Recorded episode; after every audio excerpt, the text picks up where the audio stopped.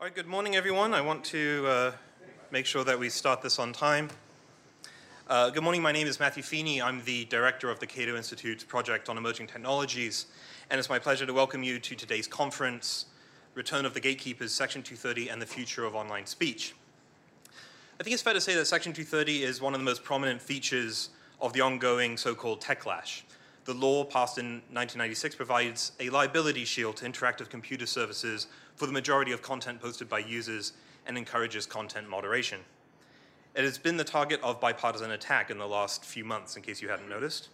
To many on the political right, Section 230, which is sometimes portrayed as a big tech subsidy, allows for some of the best known American firms such as Google, Twitter, and Facebook to engage in politically motivated content moderation. There are also questions about whether prominent social media sites should be considered common carriers or a public forum. Many on the political left have criticized Section 230 in the wake of atrocities such as the Pittsburgh Tree of Life synagogue shooting and the massacre in Christchurch, New Zealand, with many social media companies being criticized for not doing enough to tackle white supremacist content. There are also concerns about harassment and revenge pornography. More recently, there have been bipartisan attempts to hold Section 230 hostage in legislative efforts to combat child uh, sex abuse material. And while concerns about such material are, of course, well founded, legislative proposals such as the Earn It Act have highlighted the risks to privacy and security associated with proposals to make Section 230 liability contingent on breaking encryption. Worries about Section 230 offer us an opportunity to tackle questions such concerns raise what obligations, if any, do interactive computer services have when it comes to respecting a variety of political opinions? Is there any evidence that Silicon Valley is in fact engaged in a campaign of anti-conservative content moderation? Are there ways to tackle the spread of har harassing white supremacist and terrorist content without hampering the spread of valuable speech? What does the history of the internet of internet content moderation in the US and and abroad reveal about the best practices and misguided approaches? Fortunately, we are joined today by a range of policy professionals, academics, and industry representatives ready to tackle these and other important questions. And while taking part in today's conference, I hope that we can keep in mind that the internet is much more than big tech, and we should consider the impact reforms will have not only on household names such as Facebook, but other firms with less of a cultural foothold. We should also, of course, remember that while some of the companies we discuss today are American, they have a global reach. Before handing over uh, to my colleague John Samples, who will be moderating the first panel, I'd like to make a quick note about the ongoing coronavirus uh, pandemic.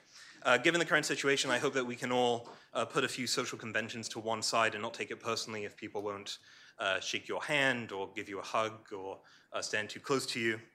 I should mention that for Q&A, we're not going to be handing around microphones.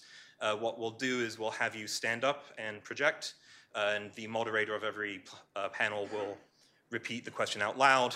Uh, I would stress, uh, in case some of my moderators are too shy to note, that uh, the Q&A session is the question and answer session, not the statement monologue and answer session. Uh, questions are sentences that end in question marks. If nothing else, please hold on to that for the duration of the day. Uh, some of you may already know or have noticed, but the reception uh, has been canceled, so we'll be wrapping up around 3 o'clock today. As a reminder, the hashtag for today's event is hashtag Cato Technology and I hope you'll feel free to use it to ask questions throughout the day, whether in the Hayek Auditorium or watching from home or work. Uh, thank you again for coming. Uh, all that remains is for you to join me in welcoming John Samples in the first panel. Thank you.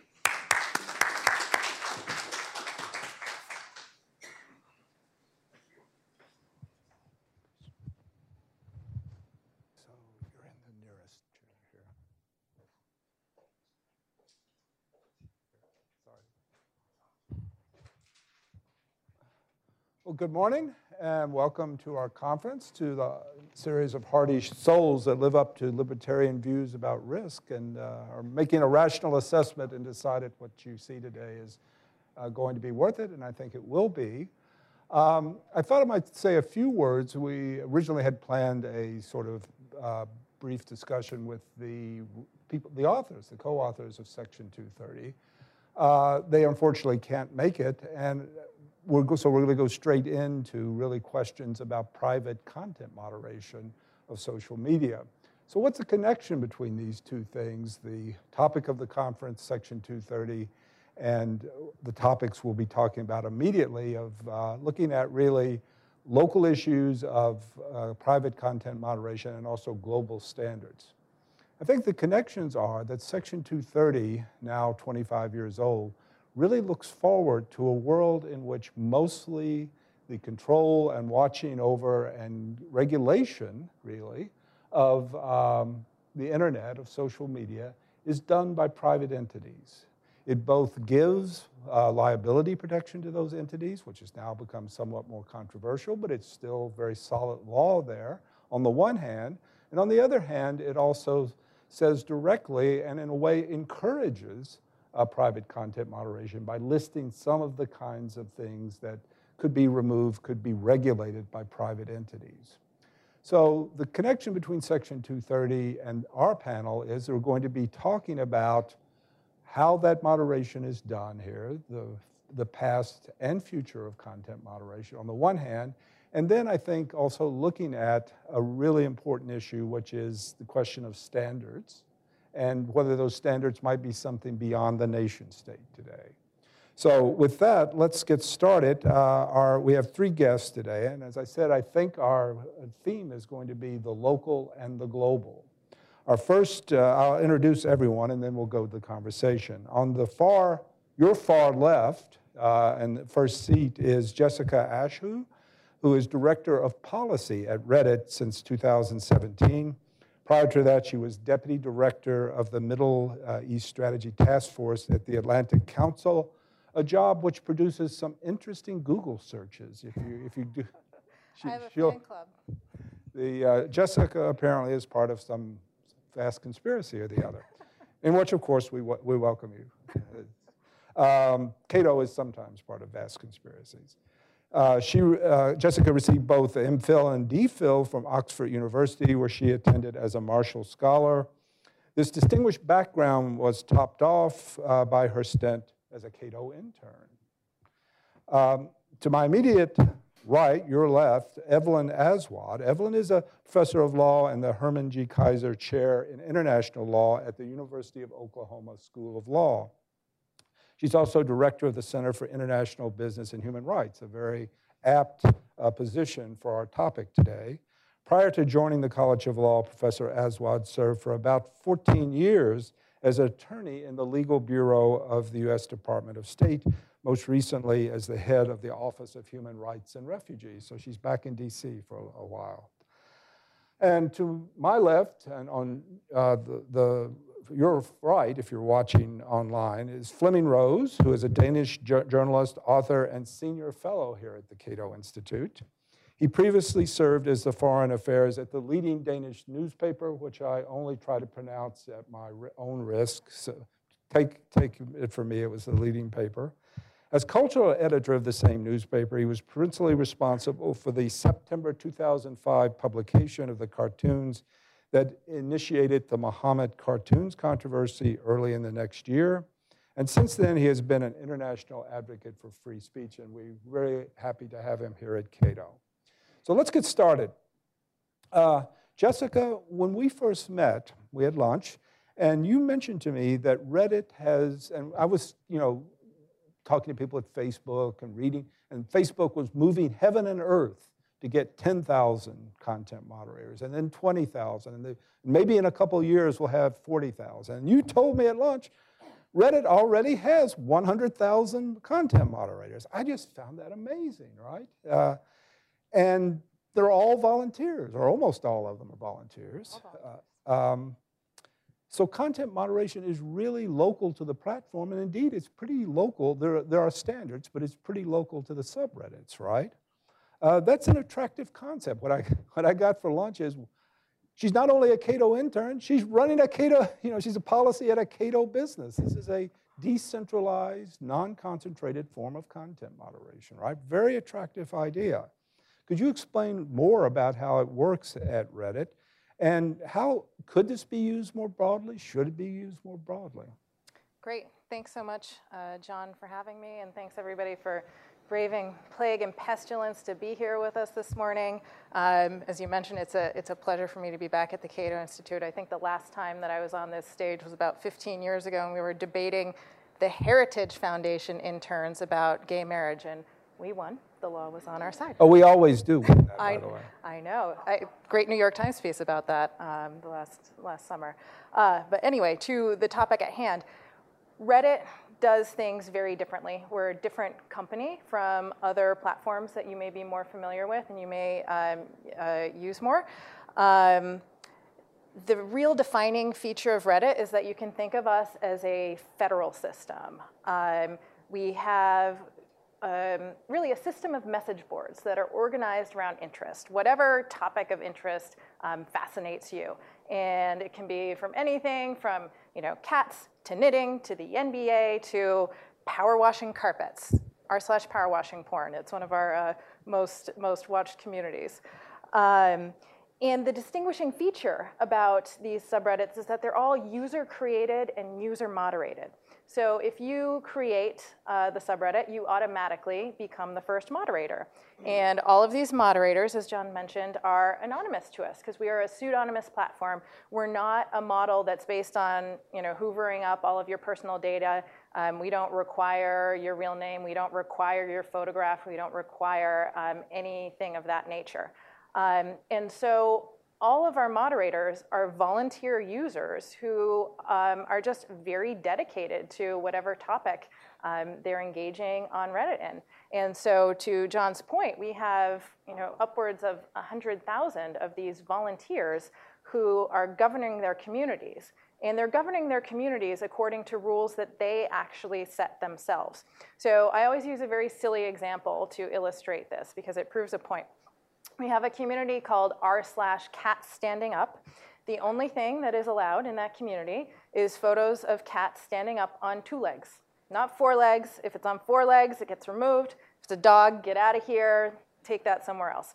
Um, furthermore, the only thing that you're allowed to comment in that community is the word cat, period. If you put anything other than the word cat, period, it will be removed by the moderators, and we actually provide them with some automated tools to do so.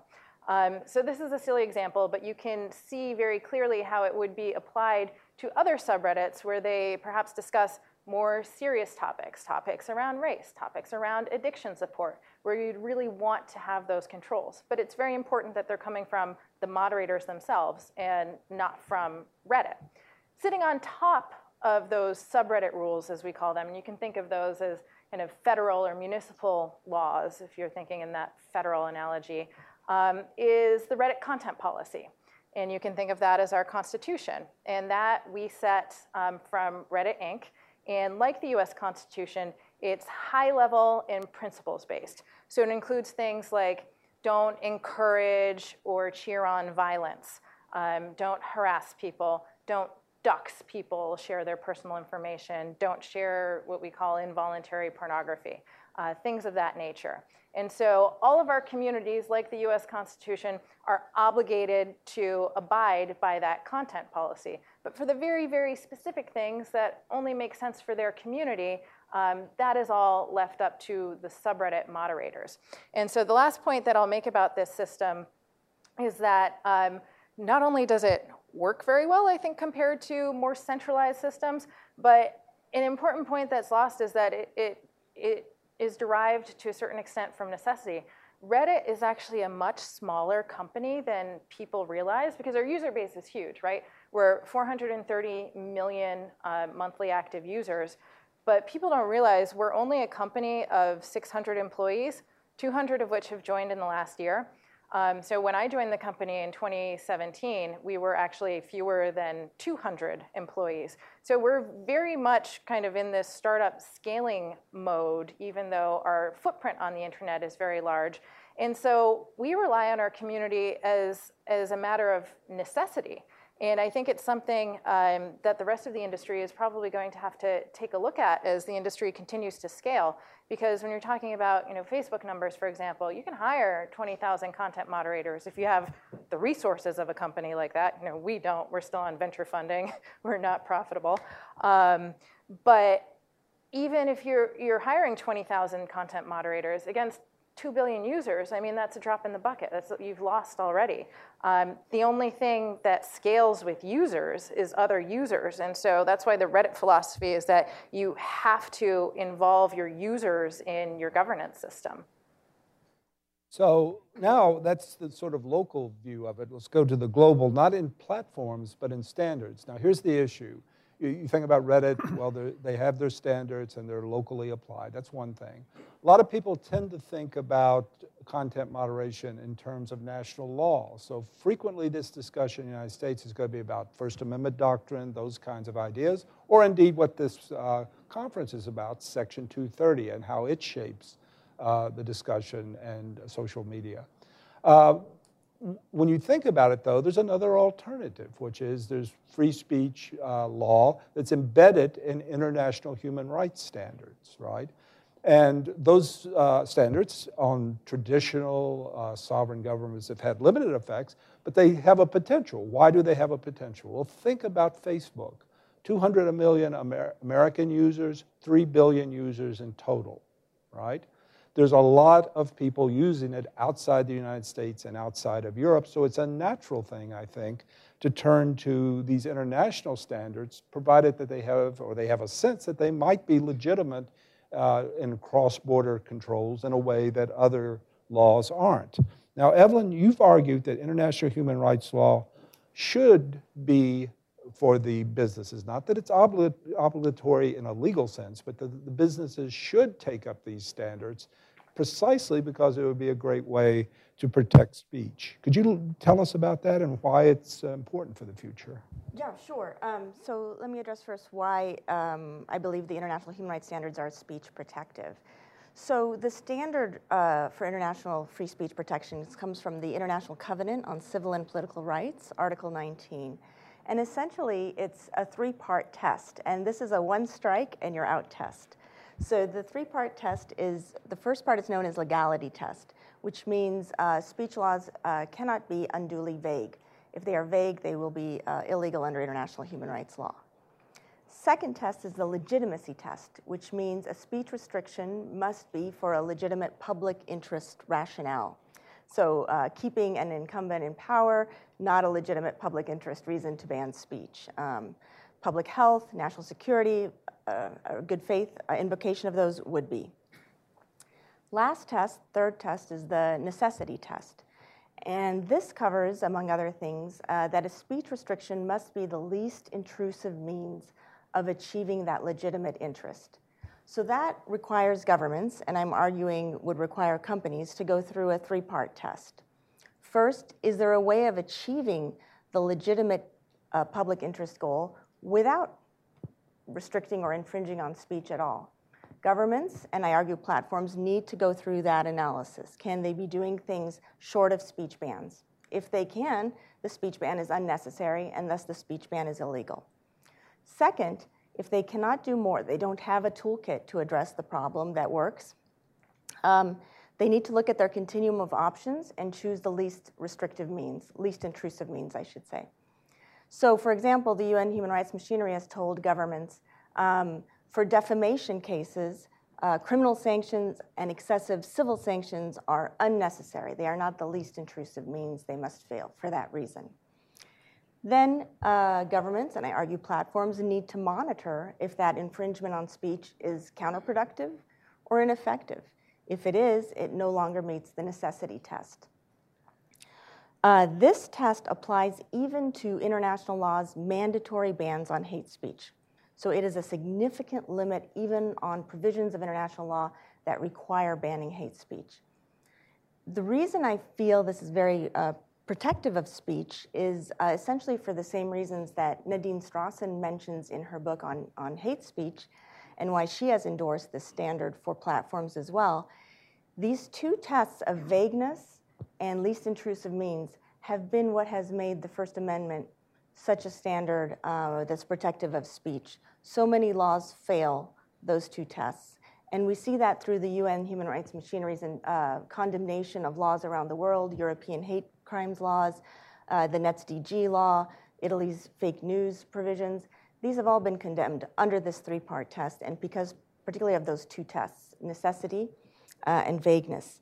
So, um, for those reasons, I think uh, it is speech protective and would be useful for our platforms to look at that um, in developing their own rules.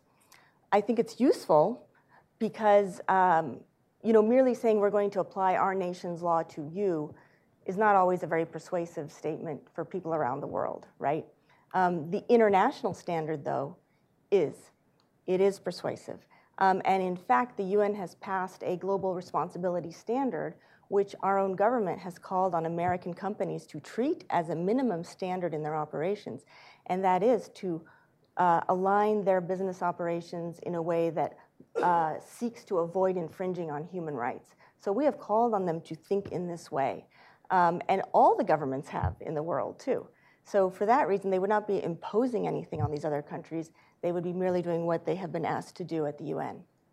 So it is interesting. One a person that was originally uh, uh, intending to appear here, Kate Klonick, wrote an article. She, by the way, her institution didn't let her come. They, as a way, prohibited travel. She wrote an article, one of the first articles about uh, this kind of content moderation. And at Facebook, around a decade or so ago, they were just looking at stuff and taking it down. And then suddenly they realized very uh, self consciously that, wait a minute, we're in, crossing borders here. We're applying American human rights standards in the sense of free speech standards. America's very protective worldwide and seen as very protective worldwide for free speech. Uh, and it became more problematic. And in a sense, that was the moment at which these questions be, inside the companies began to become problematic. And we're still in that, trying to figure out a solution to that. Uh, Fleming, I know you've been reading, thinking about a book by David Kaye on the, this same topic. Uh, how do you view the international human rights standards as a free speech advocate? Um, well, first, I want to commend uh, Evelyn and uh, the Obama administration in 2011, the work you did in uh, the Human Rights Council by returning and trying to narrow the scope, get away with the concept of defamation of religion, in fact, uh, which I was a target uh, some years ago, um, and they used the cartoon crisis uh, as a case in point to impose new restrictions on, on, on government when it comes to blasphemy. And I also commend you for trying to, and David uh, Kaye for trying to narrow the scope of uh, the concept of, of hate speech. But my, you know, we don't know how this will turn out in the end, but I'm, I'm skeptical uh, because of a few things. Um, the, the, the International Human Rights Law Foundation for uh, handling or tackling hate speech was flawed from its inception um, Eleanor Roosevelt and the United States and the West lost the argument uh, back in the 40s to the Soviet Union and, and uh, a lot of unfree countries when it comes to what kind of speech is protected and what kind of speech isn't. And it's, it's right that Article 19 um, provides the kind of provisions that you outlined, but Article 20.2, uh, which uh, calls for uh, banning speech that is not inciting uh, imminent harm, but imminent, uh, uh, uh, inciting hatred, um, and, and is not focusing on the consequences of speech, but of the content. And it's basically what Nadine Strossen calls non-emergency restrictions. So, so my problem is that I don't think that international human rights law's conception of hate speech uh, um, lives up to the standards uh, that, that, that, that follows the First Amendment uh, uh, doctrine when it comes to viewpoint neutrality and when it comes to the emergency test.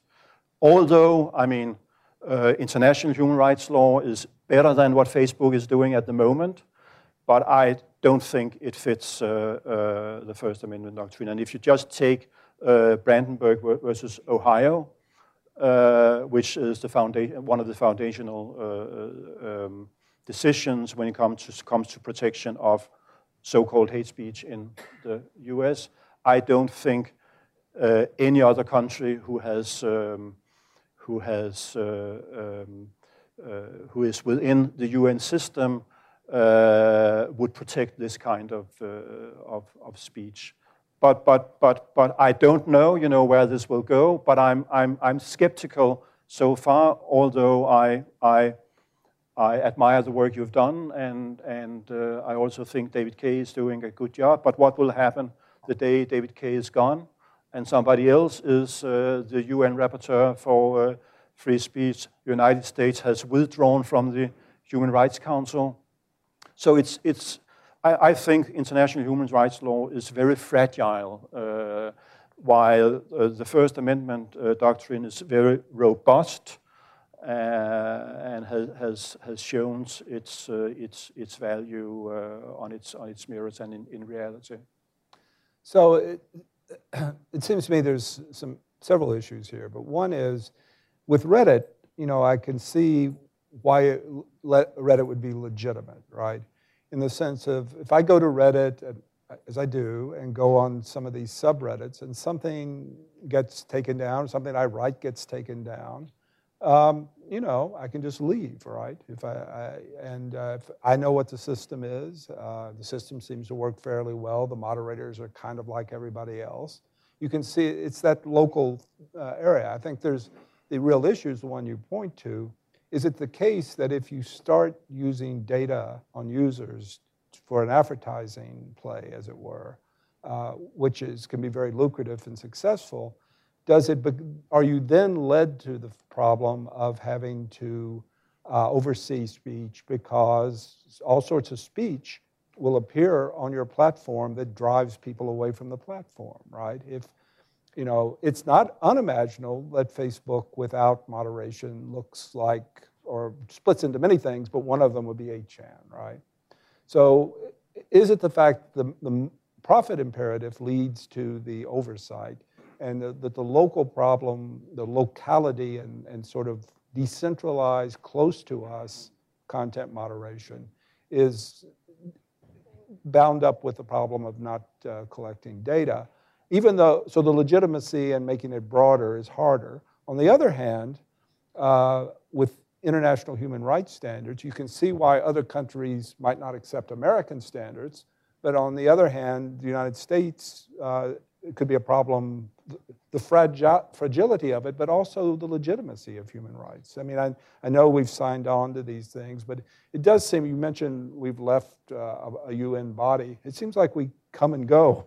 Is that true? And that we come and go, and we leave and we go back?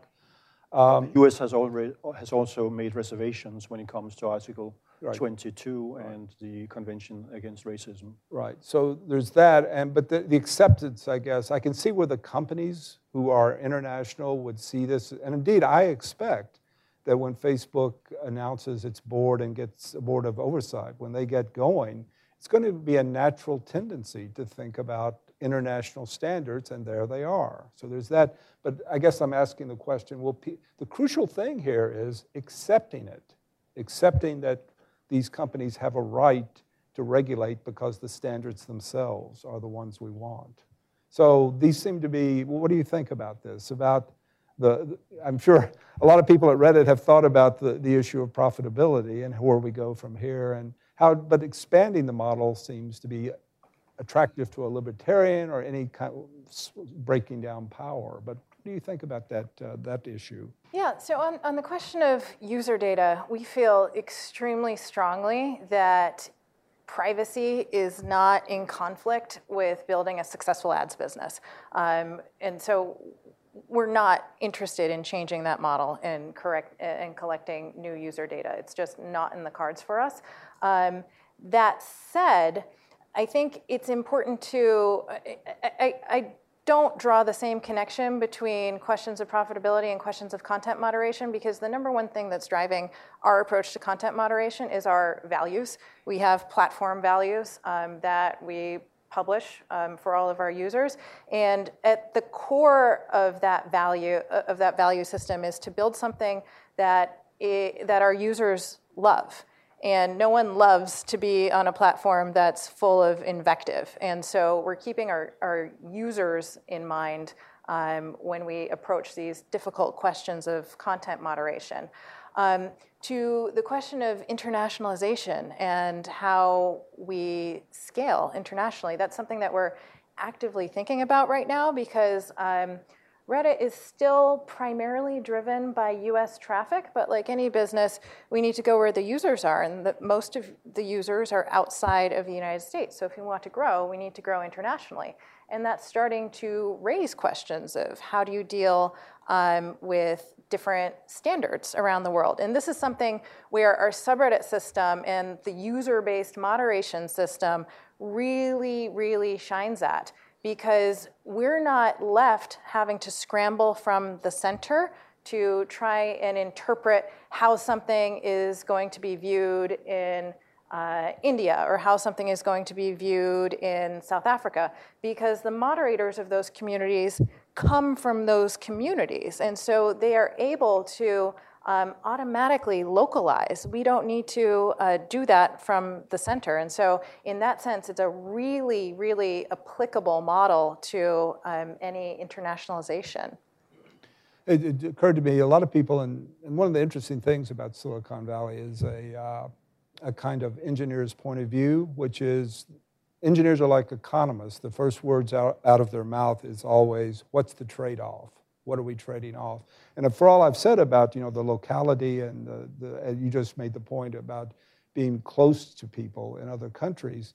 Uh, a lot of it, I, have noticed also many people uh, for, in this area in, uh, hold out the possibility that you would really develop a more broad, uh, for lack of another word, human consciousness, an international sense of being part of a larger uh, undertaking, right? And they, they see that the, that possibility growing out of uh, not nation states, but out of the, these communication uh, technologies.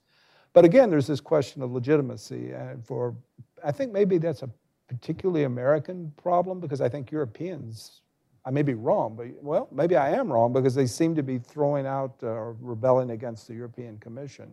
What do you think about these issues of legitimacy, Emma? Yeah.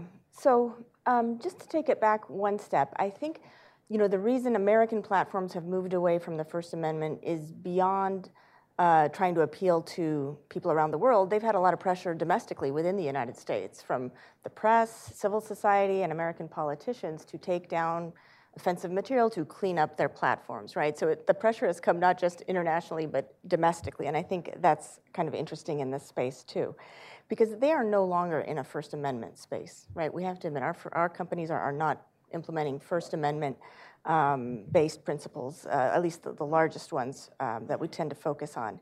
Um, so, in terms of your question of legitimacy, where does that leave us? I think it leaves us trying to get them to at least uh, live up to international human rights standards, to not be making um, decisions based solely on the values of a particular CEO when it comes to speech, but to be putting themselves through this uh, very principled framework of making themselves think about are their restrictions vague and are they the least intrusive means on speech? That's what we are asking them um, to think about. And um, to address some of Fleming's wonderful points, um, you know, I agree, and I've raised in my um, article, The Future of Freedom of Expression Online, that um, this is fragile, uh, this human rights law regime that Eleanor Roosevelt put in place and that generations of American diplomats have fought at the UN to maintain strong protections for freedom of expression. It's fragile because most of the rest of the world is trying to work within that framework to erode it, right? Because they, they do not live up to these standards. Um, that doesn't mean there's a problem with the standard, it means there's an implementation problem. And as Fleming uh, points out, the US has walked away from the Human Rights Council two years ago. Um, and we had walked away as well in uh, the Bush administration. And each time we're not there, there are serious attempts to erode freedom of expression uh, more and more. So, my argument is we have a very good standard.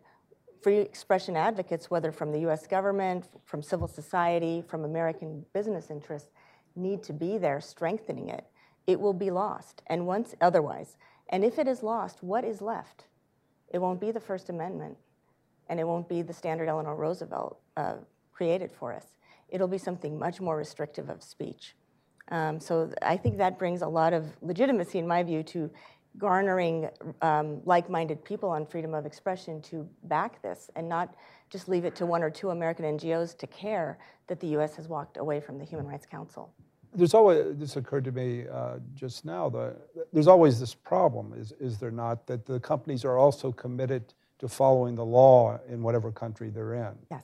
And of course, they don't have, if you don't have, they don't have guns and so on, they're not real governments. Uh, but they, so it's very hard to resist that. You can get thrown out of the country, or, you know, most of the law, many of the times the laws they carry out are, are fine, but many of them are also def- different on speech. So that's, I, I, I struggle to see how that's going to, beyond the publicity issue, how you're going to apply law in that way to those countries when you're committed to that. So, what we argue from a UN corporate responsibility point of view, applying the UN guiding principles on business and human rights, and I'm also a member of the um, Global Network Initiative, where companies like Facebook, Google, others have pledged to try to hold foreign countries in their implementation of their speech restrictions to international human rights norms, specifically ICCPR Article 19. They are not required to violate local law, but they should try to do what is possible to minimize human rights harms. So that might be requiring a uh, local government to um, give you uh, a request for user information by using their uh, appropriate domestic laws and getting a warrant, right? It could be by suing the local government under local law. Um, it could be narrowly interpreting um, requests, but they shouldn't be blindly just capitulating and um, aiding and abetting foreign governments that violate international standards, they should hold them to the same standard. And that's what makes use of the standard so useful for content moderation is the companies would be using it for both sides of the coin. And I tell companies, let international human rights law be your sword and your shield.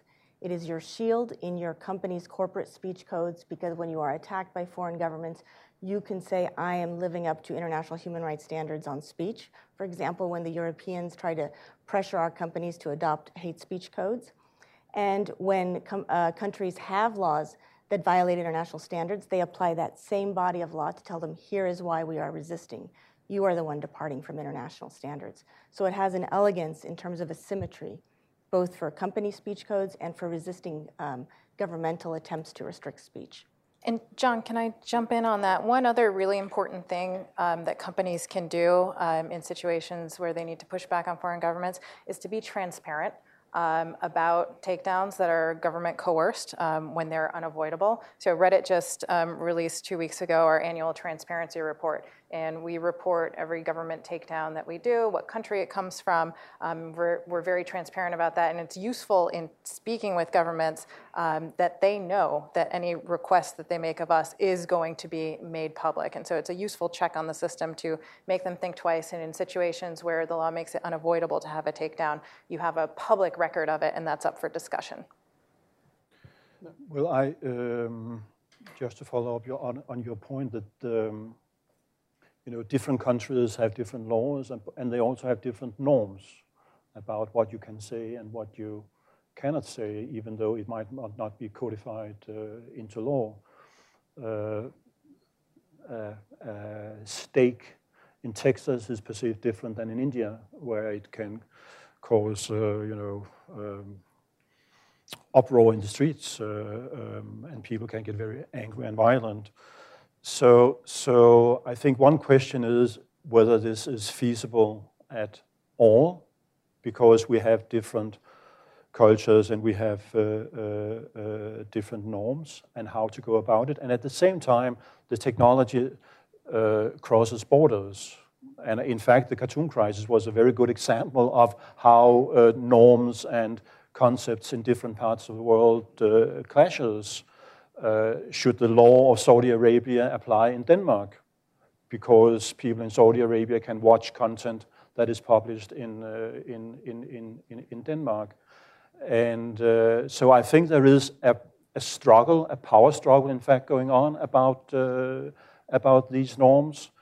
And uh, I mean, I, I, I would still go for a First Amendment standard, but I, I acknowledge uh, um, uh, that this is complicated, a probably utopian uh, uh, vision. But as a matter of principle, I, I, I think um, the emergency principle and viewpoint neutrality in a globalized world uh, where we have to manage differences and uh, diversity of values and, and cultures is, is really a, a golden standard that I would like to see uh, you know, put into the real world. So there's a, another issue here that will come up more, I think, uh, thinking about the cartoons crisis, we were talking about this the other day. On the one hand, there's government rules about incitement, and they're, they're going to be varied, but uh, in some cases, really uh, suppressive of free speech.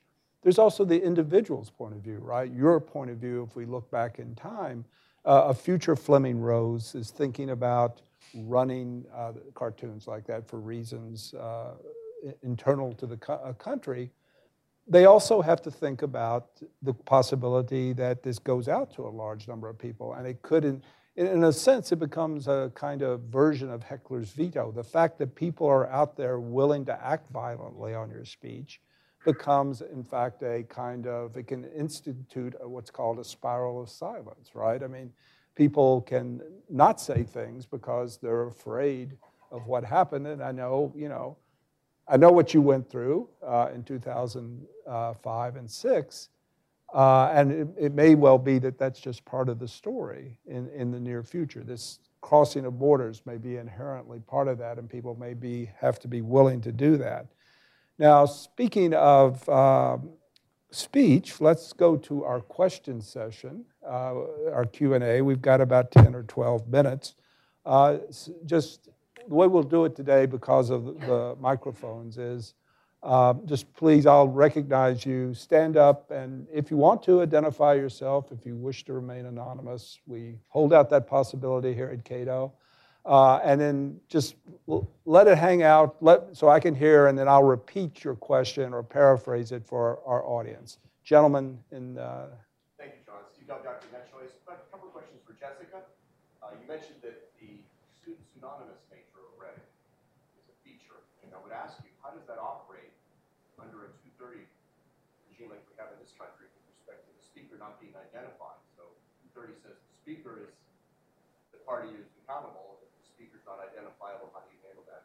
And do you find at Reddit that are relying on others in the community to do the moderation? How does that fit in with a 230 regime here? Thank you. Yeah, great. Happy to speak to that. Um, so we have very limited amounts of user data, and uh, some of that that we do have includes the IP address that you use to create the account from, and then we hold um, the active IP address for 90 days. We wipe it every 90 days. So in the event that um, law enforcement needs, uh, needs to um, have some user data from us, um, first of all, we ask for valid legal process. We won't hand over anything without valid legal process. And you can go online. We have our law enforcement guidelines um, that we use to determine whether something is, is valid or not. If they give us valid legal process, such as a warrant, then we will share what we have in that sense. But in terms of how Section 230 interacts with our moderator system, it is the main thing that allows us to have a user-led moderation system. Because without something like section 230 the liability on us would simply be too great. And i think one of the real tragedies of the current conversations around um, amending section 230 is that it's forcing it's potentially forcing companies to all coalesce around a centralized model that only the largest players um, use, and only the largest players have the resources to be able to use. So it's potentially forcing a very negative homogenization of the industry and different approaches to content moderation. And then lastly, it's really, really important to recognize that Section 230 not only um, protects us as Reddit Inc. from using our, in using our best judgment when making content moderation decisions, it protects every one of our users. We don't want them to be liable for um, undertaking content moderation decisions because they're the ones who are primarily undertaking these decisions. I mentioned our transparency report. If you go to our transparency report, um, we publish statistics on every content takedown on Reddit more than 99.7% of all content takedowns on Reddit are done at the moderator level, not by Reddit Inc. And so Section 230 is hugely important for preserving that system and for preserving diversity in content moderation in the industry. as we go through the next few years, maybe some of these issues will be thrashed out and become more evident to people what might happen if you if you change Section 230. Uh, now, by the way, I really hate this section because it's always rude. I point at people and say "you." I mean, that's sorry about that, but it's inherent in the system. The lady on the aisle. Yeah, I'm Maria Zuppello. I'm Italian living in Brazil, so don't, don't worry. uh, I have a journalistic background, but I'm an expert on terror nexus in South America. So I'm here just to share with you some experience that we have in Brazil uh, through Facebook and all the social media. We could rebuild uh, a radical network uh, with a radical preacher. The name is Ilgamo Zane. If you look at it today, you can find people discussing, talking about Ilgamo Zane. What I want to say is that from one point of view, we can say that social media are very important for people that work uh, in law enforcement, in intelligence, because we have an amazing and impressive amount of data, of information, of uh, ideas that are spreading uh, at the uh, right moment. But at the same time, they are dangerous because they are putting very radical ideas, they are spreading radical ideas not only in the United States, but in countries like Brazil that, are facing other problems. So actually my insight is um, want to be global in terms of uh, profit, business, I think that you must be uh, global also in terms of knowledge and expertise. So it's just to share with you what kind of uh, um, measures you are developing for uh, countries like uh, Brazil, like South America, where the law enforcement agencies work in a different way, and uh, uh, where we have drug trafficking, financing terrorism, I mean, huge problems. So the, the remark in question goes to the, the issue of being sensitive or being uh, knowledgeable about local conditions, really, Brazil or otherwise. This does go to another question that I've always had and whether it uh, can be sustained, which is uh, in some ways, for example, European law, to take the most obvious example, was that uh, if you're in Germany, there are some things you can't see on Facebook that you can see in the United States because German law prohibits certain things from being expressed. Uh, and Facebook and maybe others handle that by geo-blocking, right? If you're, depends on where you are, is what you see. Now, it seems to me that that's not a sustainable kind of uh, policy uh, going on to your remark, right, as over time. But maybe I'm wrong. Maybe it is sustainable. I really can't figure out why it isn't in some ways. It just seems like one set of standards, uh, at least at some level, for a company is going to be the tendency. What, what does everyone think about the question uh, that posed? What do you do to deal with a Brazil? Yeah, so when you speak about geo-blocking, it's interesting because to get to the human rights, um, international human rights norms that are discussed, one of those is um, ensuring that you're limiting the scope um, as much as you can. And geo-blocking is actually a really interesting and useful tool for that because the content is not coming down globally. Mm-hmm. Um, we always want to avoid the content from coming down globally if we can. But again, one of the most important things that you can do when you're having to um, unavoidably enforce local laws um, is to be transparent about that. And so, for example, on Reddit, when something is geo-blocked, it doesn't just simply go away as if it was never there. The user in that country sees a screen saying this content was blocked because of this law in your country. Um, so we try and be very transparent about that. But, but you know, uh, another problem here is that um, there was a case in Austria, which is quite close to Germany in terms of, of, uh, of norms. And I think it was the leader of the Green Party who sued somebody for defamation and, uh, and uh, the courts obliged Google to take it down globally. Uh, yeah, there's an open, I mean, essentially the technology has, and other changes, a, a revolt against internationalism, globalism, has, it's sort of like the coronavirus in the sense we suddenly find ourselves in a new era and we've got some techniques and tools for dealing with it, and in part we don't right? And so we're sort of feeling ourselves for, the way forward. Section 230 is interesting because it comes before it comes and is enacted in an era before all this sudden surprise is known, right? And so whether this will be sustainable or not is, uh, and whether courts will, you know, extra national jurisdiction for courts. Uh, there was a lot of worry about the French uh, right to be forgotten law for a while, and that seems to be a little less of an issue now. Uh, one last reminder here remember, you can, if you uh, didn't feel able to come out today or you're watching us online, you can tweet questions for this panel or any panel in the future, and we'll take them up and be able to ask them to the panelists. Uh, as I think Matthew, uh, yes, please.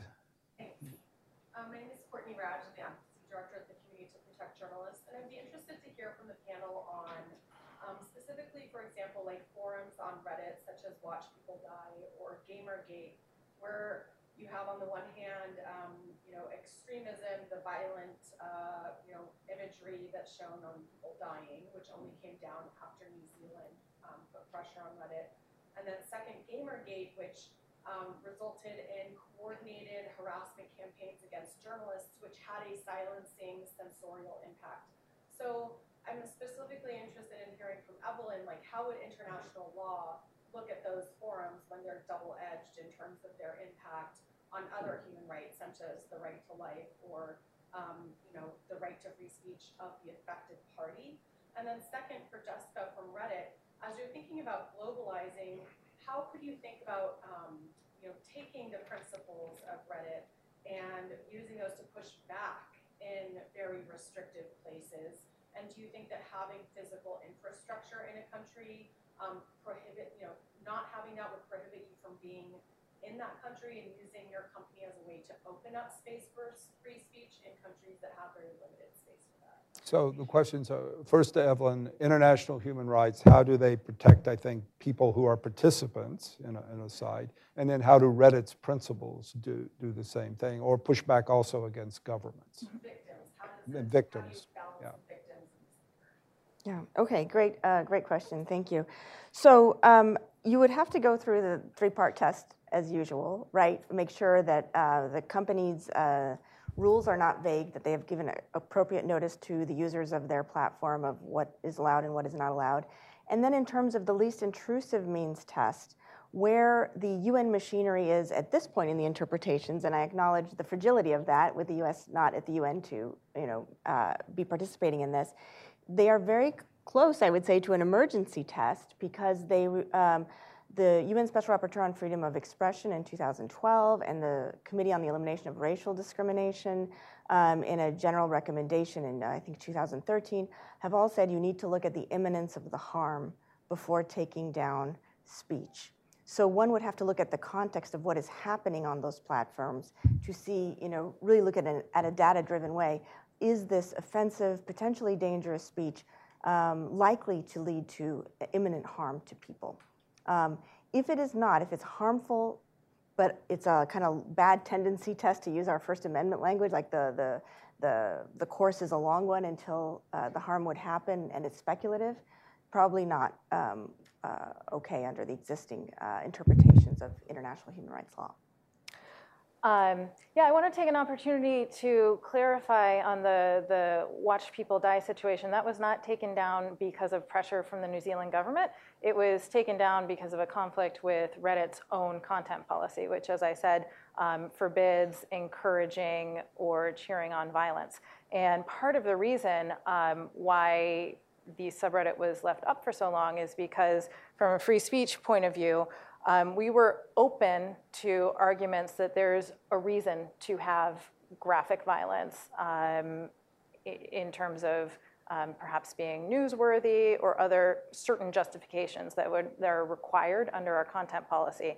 That said, um, we had removed content from that community, and then the moderators disagreed and put it back up. And so, one of the really interesting things about Reddit is the dynamic that we have between our moderators and the company. And as I said, moderators have to abide by our content policy. And so um, if moderators are unwilling or refusing to abide by our content policy, then that's a point when we have to take uh, community action. But really, closing a community is the last step that we will always take. We'll always try and mitigate. Um, but in this situation, the moderators proved um, unwilling to follow our rules, and we, we obviously have to follow, uh, have to enforce our own rules.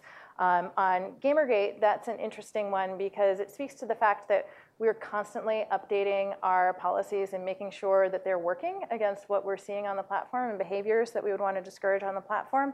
And so you might have noticed that um, just this past fall, we updated our policies regarding harassment, and we've been enforcing those um, more strictly in cooperation with our moderators. So this is, you know, content policy is not static. It's something that we're always adjusting to the realities of the situation, to the realities of what we're seeing on the platform.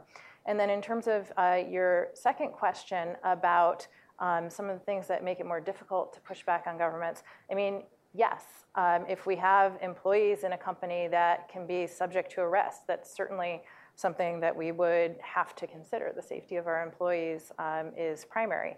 Um, but barring um, other circumstances, the best thing that we can do when we're faced with government takedown orders or requests is again hold people to the best processes that we know. And so we will investigate the law and see if it's a valid law. Um, we will investigate the request and see if it's a valid legal request. And if it's not, we will um, reply and say that we need valid legal process, um, whether that's through human rights law or through um, a country's own law. So when I think about private platforms and speech, I always think about this room we're in right now. In this room right now, I work for Cato and I get to be the censor, right? So it's kind of a weird thing. But I'm not really in the sense if you have questions, for we have questions later, you can save your question for another panel. Free speech would lead us on into the afternoon. The panel's been really quite good. But right now we're going to stop because we have to have more panels. and so we're going to have some speech regulation uh, in a certain sense. Uh, thank you very much. Thank you, Jessica, Evelyn, and Fleming.